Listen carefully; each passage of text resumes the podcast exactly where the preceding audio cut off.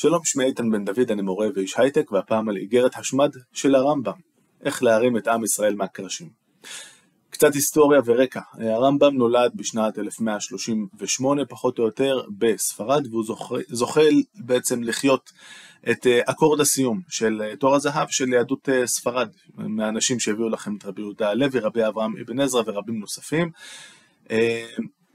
גן העדן הקטן הזה, שבו יהודים חיו תחת שלטון מוסלמי סובלני, מגיע לקיצו עם פלישתם של השבטים שנקראים המואחידון, המייחדים, מייחדים את שמו של אללה, מוסלמים הרבה יותר קיצוניים, הרבה יותר פונדמנטליסטים, הם כובשים את צפון מערב אפריקה ועולים צפונה לספרד. ובפני היהודים שחיים במקומות האלה מועמדת ברירה מאוד פשוטה להתאסלם או להיות אה, מגורשים, אה, כנראה שלא תמיד זה נאמר אה, או נעשה בכזאת עדינות ובלא מעט מקומות הייתה גם אלימות ואלימות קשה מעורבת. הרמב"ם יחד עם משפחתו ורבים נוספים בעצם בורחים מספרד והרמב"ם מגיע אחרי כמה, כמה זמן של נדודים יחד עם, עם משפחתו בצפון אפריקה, ראשית לארץ ישראל ולאחר מכן למצרים, שם הוא השתקע עד סוף ימיו. איגרת השמד עצמה אה, אה, נכתבה במקור בערבית, המקור אבד, אנחנו לא יודעים להגיד בדיוק מתי היא נכתבה, אה, כשהייחוס הראשון שלה לרמב"ם, מעבר לזה שכתוב בכותרת שזה מאת, מאת הרמב"ם, אבל לכו תדעו אם זה לא תוספת של מעתיקים וכולי, אז הייחוס הראשון לרמב"ם הוא של הרשב"א, שחי פחות או יותר 200 שנה אחרי, אחרי הרמב"ם, אולי קצת פחות, אבל מתוכן הדברים, למרות שבמחקר המודרני, כמו כל דבר, גם על אה, זה יהיו ספקות, נראה באמת די ברור שהרמב"ם אה, כתב אותה, כשהיא נכתבת מן הסתם די קרוב לאירועים. כי האיגרת בעצם מובאת כתשובה לשאלה ששאלו את, את הרמב"ם. מסתבר שאיזשהו רב, אנחנו לא יודעים מי, אבל לפי מה שכותב הרמב"ם, אה, הוא לא נמצא באחת מהארצות שבהן היה את השמד, בארצות האלה של צפון אפריקה, אה, או של צפון מערב אפריקה או ספרד, שאלו אותו מה דינם? אה, של אלה שנאלצו תחת השמד כן להתאסלם, תכף נרחיב ונגיד מה זה בדיוק אומר, ומסתבר שהתשובה של אותו רב הייתה מאוד מאוד חד משמעית. כל מי שעשה את זה הוא בגדר כופר, אין לו אפשרות לחזור בתשובה, הוא כאילו אה, ביטל את כל התורה כולה, אין לו מה לקיים מצוות עכשיו, אין לו מה להתפלל או דברים אה, כאלה, כי זה רק יחמיר את מצבו, ובקיצור, הכל אבוד. אה, הרמב"ם, קודם כל, אני חושב שהדבר הכי מרשים באיגרת הזאת, מעבר לתוכן שלה שתכף נדבר עליה, זה ההבנה הפסיכולוגית העמוקה מאחורי הדברים. כי הרמב"ם יודע שהוא כרגע מתמודד עם אנשים שאיבדו את כל עולמם, ועכשיו, אחרי, אחרי המהלומה המאוד קשה שהם קיבלו מהתשובה של אותו אה, רב אלמוני, הם אה, פשוט שבורים אה, מבחינה מנטלית וצריך איכשהו לאסוף ולהרים אותם מהקרשים. בדרך שבה הוא מתמודד עם האתגר הזה, כאן באיגרת היא אני חושב די מרשימה, היא מגלה בעיקר הבנה של קהל היעד. כי קהל היעד זה לא עכשיו איזה רב חשוב שמתייעץ איתו בענייני הלכה והתשובה יכולה להיות מאוד טכנית, היא תהיה גם טכנית לקראת הסוף, אבל קודם כל הוא צריך שהאנשים הפשוטים אה, שיקראו את האיגרת יוכלו להתעודד ממנה. לא לאבד תקווה ולהמשיך אה, לנהוג אה, כיהודים, בין אם הם נמצאים באחת מארצות השמד כמו שנראה, ובין אם הם אמנם ברחו, אבל זה כבר כאילו מאוחר מדי, כי הם כבר התאסלמו, אז עדיין איך אנחנו מרימים אותם מהקרשים. אז קודם כל אה, הרמב"ם אה, נוקט בטקטיקה הפשוטה של אה, לתקוף את, את אותו רב ולהגיד כמה שהדברים שהוא אמר לא נכונים, לא מבוססים והוא חוזר על זה כמה פעמים במהלך האיגרת אבל ככה ש, שנטעם את זה קצת ויען הנשאל על זה דבר חלוש, אין לו טעם, והוסר הלשון והעניין. סידר בו דברים יפסידום אפילו הנשים חסרות המוח, עם אנשים בקהל לסליחה, צריך לזכור שהדברים האלה נכתבים איפשהו בחשקת ימי הביניים, והיינו משיבים תורף דבריו, היינו נכנסים בנקודות התורפה הרבות, או בעיקר שהוא מנסה לומר, אף על פי שהוא ארוך וחלוש ועמום, לולא חמלתנו על החסד אשר נתחסד בו עמנו האל יתברך, כלומר הדיבור בלשון. זאת אומרת, אני אפילו לא רוצה לבזבז מילים, אלוהים נתן לי כמתנת יכולת לדבר, לי ולשאר בני אדם, חבל להשחית את המתנה היקרה הזאת של אלוהים על בכלל להתייחס לבן אדם הזה. ובהמשך הוא אומר שהוא פשוט כתב את זה, הוא היה צריך להיזהר גם אם הוא היה אומר את הדברים האלה בעל פה, אבל בטח ובטח כשהוא כתב אותם, העלה אותם על הכתב, הוא מסרו, מסר את, ה,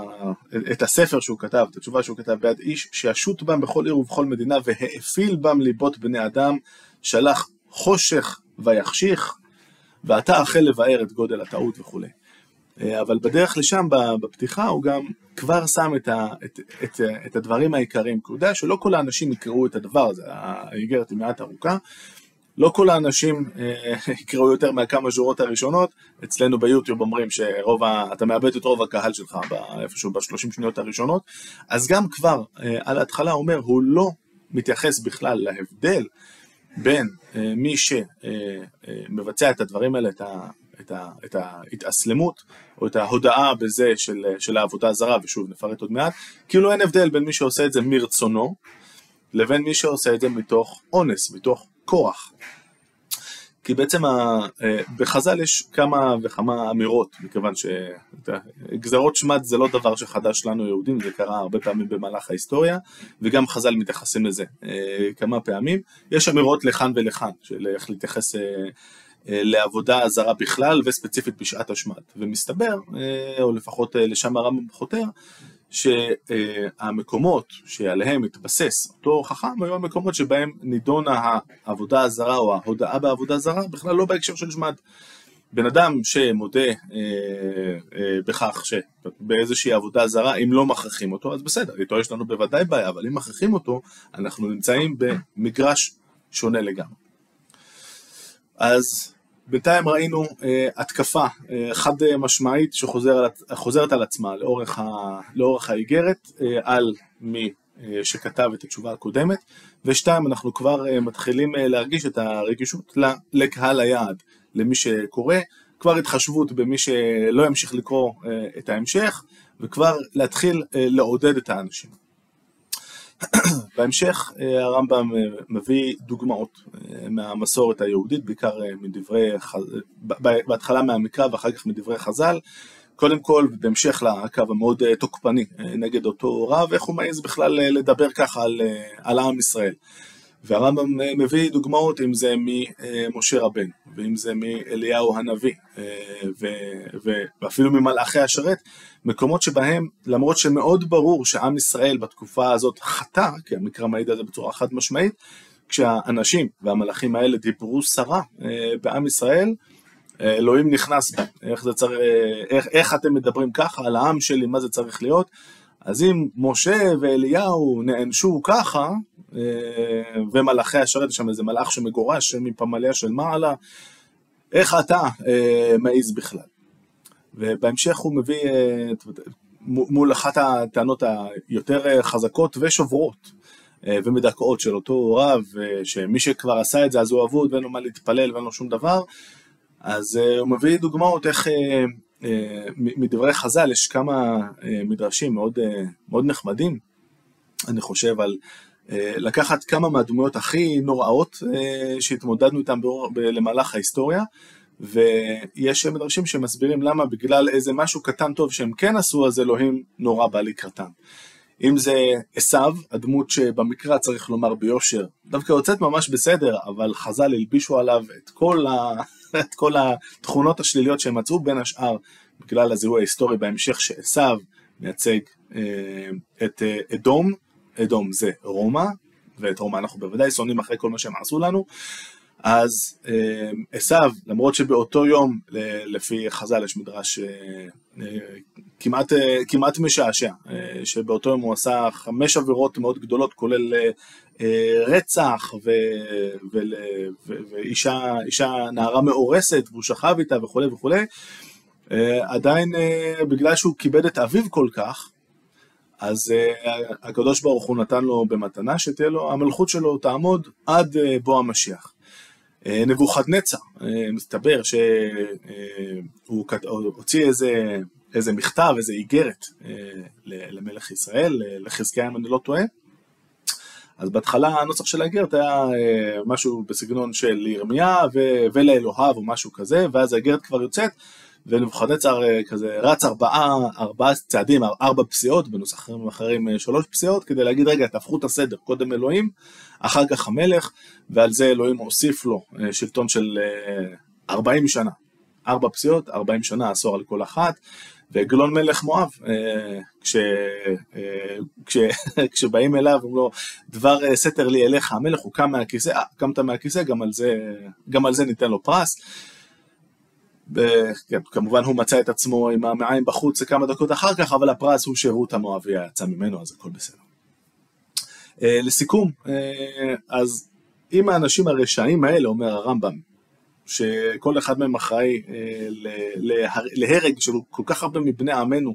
תראו על דברים כל כך קטנים שהם עשו, מה, איזה גמול נתן להם הקדוש ברוך הוא, על אחת כמה וכמה, אה, שמישהו אה, מהעם שלנו, כל מצווה ומצווה שהוא עושה, איזה שכר מצפה לו, גם אם עשיתם את המעשה ו, וכביכול התאסלמתם. אחרי שהרמב"ם מעמיד את, ה, את הדברים האלה, ושוב, בעיניי כל הזמן יש לו בראש את אה, קהל היעד, הוא עדיין לא נכנס לטיעונים מאוד טכניים, הוא מגיע לזה עכשיו. כדי שמי שרוצה ומסוגל אה, לחוות, אה, ל, ל, יש לו את הקשב להגיע גם להסברים הטכניים, בבקשה להמשיך איתו, אבל מי שהוא עלול לאבד לאורך הדרך, כי הוא לא ממש יודע לקרוא, כי מישהו מקריא לו, כי אלף דברים אחרים, כבר מקבל את המסרים שהרמב"ם רוצה להעביר. וכאן הרמב"ם אה, בעצם אה, אה, אומר, תראו, השמד הזה הוא לא כמו מה שהיה לנו בעבר, אף פעם לא היה לנו כזה דבר. השמד הנפלא הזה, אני רוצה רק להתעכב על המילה הזאת, הנפלא, כי היא מילה שאהובה עליי, זה לא נפלא כמו בעברית המודרנית wonderful, זה יותר נפלא שאנחנו רואים גם, גם בתנ"ך, נפלא במובן של פלא, שאני לא מבין את זה. בערבית המקור הוא, שוב למרות שכאן איבדנו את המקור הערבי, אבל במורה נבוכים הרמב"ם משתמש, משתמש בזה לא מעט, עג'יב, או עג'יב. דבר, אה, וזה, אני אוהב את זה גם כי סבתא שלי אה, הייתה משתמשת בזה, דבר שהוא עג'יב, דבר שהוא בלתי נתפס, איך זה יכול להיות אה, כזה דבר, וגם השמד הזה, כי כל מה שנדרש, לפחות איך שהרמב"ם מציג את זה, כדי להתאסלם זה רק להגיד את השוהדה, להגיד את המשפט המאוד בסיסי, שלוקח חמש שניות להגיד אותו, שאומר שהבן אדם מאמין באללה ומוחמד הוא השליח שלו, ובזה נגמר כל העניין. אז בעצם אין פה עבודה זרה כמו שאנחנו רגילים במהלך ההיסטוריה, אה, של להקריב פה איזה קורבן או להשתחוות אה, לאיזה פסל, בכלל אין, אה, אין, אין דברים מהסוג הזה, זה עולם אחר לגמרי. במקומות אחרים הרמב"ם גם יביע את ה... יראה כמה האסלאם והיהדות, להבדיל מהנצרות, מאוד מאוד דומות אחת לשנייה, בעיקר בדגש אה, על אה, זה שהאל הוא אחד, להבדיל מהשילוש אה, של הנוצרים, ולכן יש הרבה פחות בעיה, למשל, להיכנס למסגד מאשר להיכנס לכנסייה וכן הלאה. אז להגיד כזה דבר, זה, זה יחסית בקטנה. וזה בטח לא, כל, כל, כל התיק הזה של אם אמרת את זה אז אתה כופר בכל התורה כולה ואין לך דרך לחזור, כל הדברים האלה הרבה פחות אה, רלוונטיים, הרמב"ם עושה גם, אה, אה, שוב, סדר, אבל יותר טכניים, הרבה יותר מובאות וסימוכין לדברים שלו, לגבי שלוש העבירות שעליהם יש יהרג ובל יעבור, עבודה זרה, אבל כמו שאמרנו, עבודה זרה אורגינל, לא כמו הדברים האלה שיש לנו כאן, גילוי עריות ושפיכות דמים, וכן הלאה וכן הלאה. Uh, בסוף uh, דבריו הרמב"ם אני חושב אומר uh, דברים uh, מעניינים לגבי טוב, אז מה עושים? שוב, קהל היעד, קהל היעד פה באמת צריך uh, הכוונה, uh, אז הוא אומר ככה. והעצה שאני יועץ לנפשי, וצריך לזכור, הרמב"ם עבר את זה, זה באמת, כאילו העצה שהוא יעץ uh, לנפשו, אמנם אז כשהוא ברח זה עם uh, אביו uh, שעדיין היה בחיים, עדיין היה איתו, והדעת שאני רוצה בה לי ולאהוביי, ולכל מבקש ממני עצה שיצא מאלה המקומות, המקום, המקומות שיש בהם שמד, לצאת מהם כמה שיותר מהר. וילך למקום שהוא יכול לה, להעמיד את דתו ולקיים תורתו בלא אונס, ולא יפחד. ויעזוב ביתו ובניו וכל אשר לו. זאת אומרת, הרמב"ם שוב, הוא כבר חווה את זה בעצמו, הוא מכיר את, ה, את הסיבות שבגללם אנשים לא יקומו ויעזבו, ובין השאר, וכמובן שזה מאוד מובן, לא תמיד הבנים שלך רוצים ללכת אה, אחריך, אתה נעקר מהנכסים שלך, אה, אז לא היה אפשר להעביר את הכל לאיזה בנק בשוויץ ולקבל את הכסף אחר כך, מהמשפחה שלך, מהקהילה שלך, אתה נקרא, נקרא פה לגזרים, והרב אומר צריך, אין מה לעשות, צריך לעשות את זה, ובהמשך אלא יצא ויניח כל אשר לו וילך ביום ובלילה, עד שימצא מקום שיהיה יכול להעמיד דתו, והעולם גדול ורחב. העולם גדול ורחב זה, זה משהו שכדאי לחשוב עליו. אה, בסופו של דבר, אה, יש, יש תנאים שבהם צריך לקום ולעזוב, ויהיה בסדר. והאופטימיות הזאת של הרמב"ם, ששוב, הוא, הוא יצא על הדרך הזאת, זאת לא הייתה דרך פשוטה בשבילו, אה, למשל אנחנו יודעים מהקדמה לפירוש המשנה, ספר שהוא כתב אותו אה, פחות או יותר באזור גיל 25 עד 30, שהוא כותב שהוא כתב את זה בתנאים לא תנאים, אה, כשהוא נודד עם משפחתו וגם בים, בספינה וכן הלאה, קל זה בוודאי לא היה.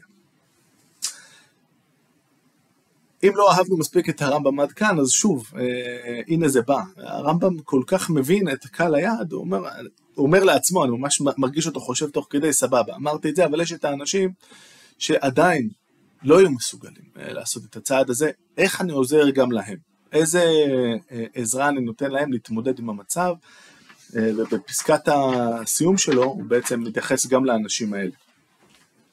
כל מי שאינו יכול לצאת מפני משאלות ליבו וסיבות הכנת הימים ועמד באותן המקומות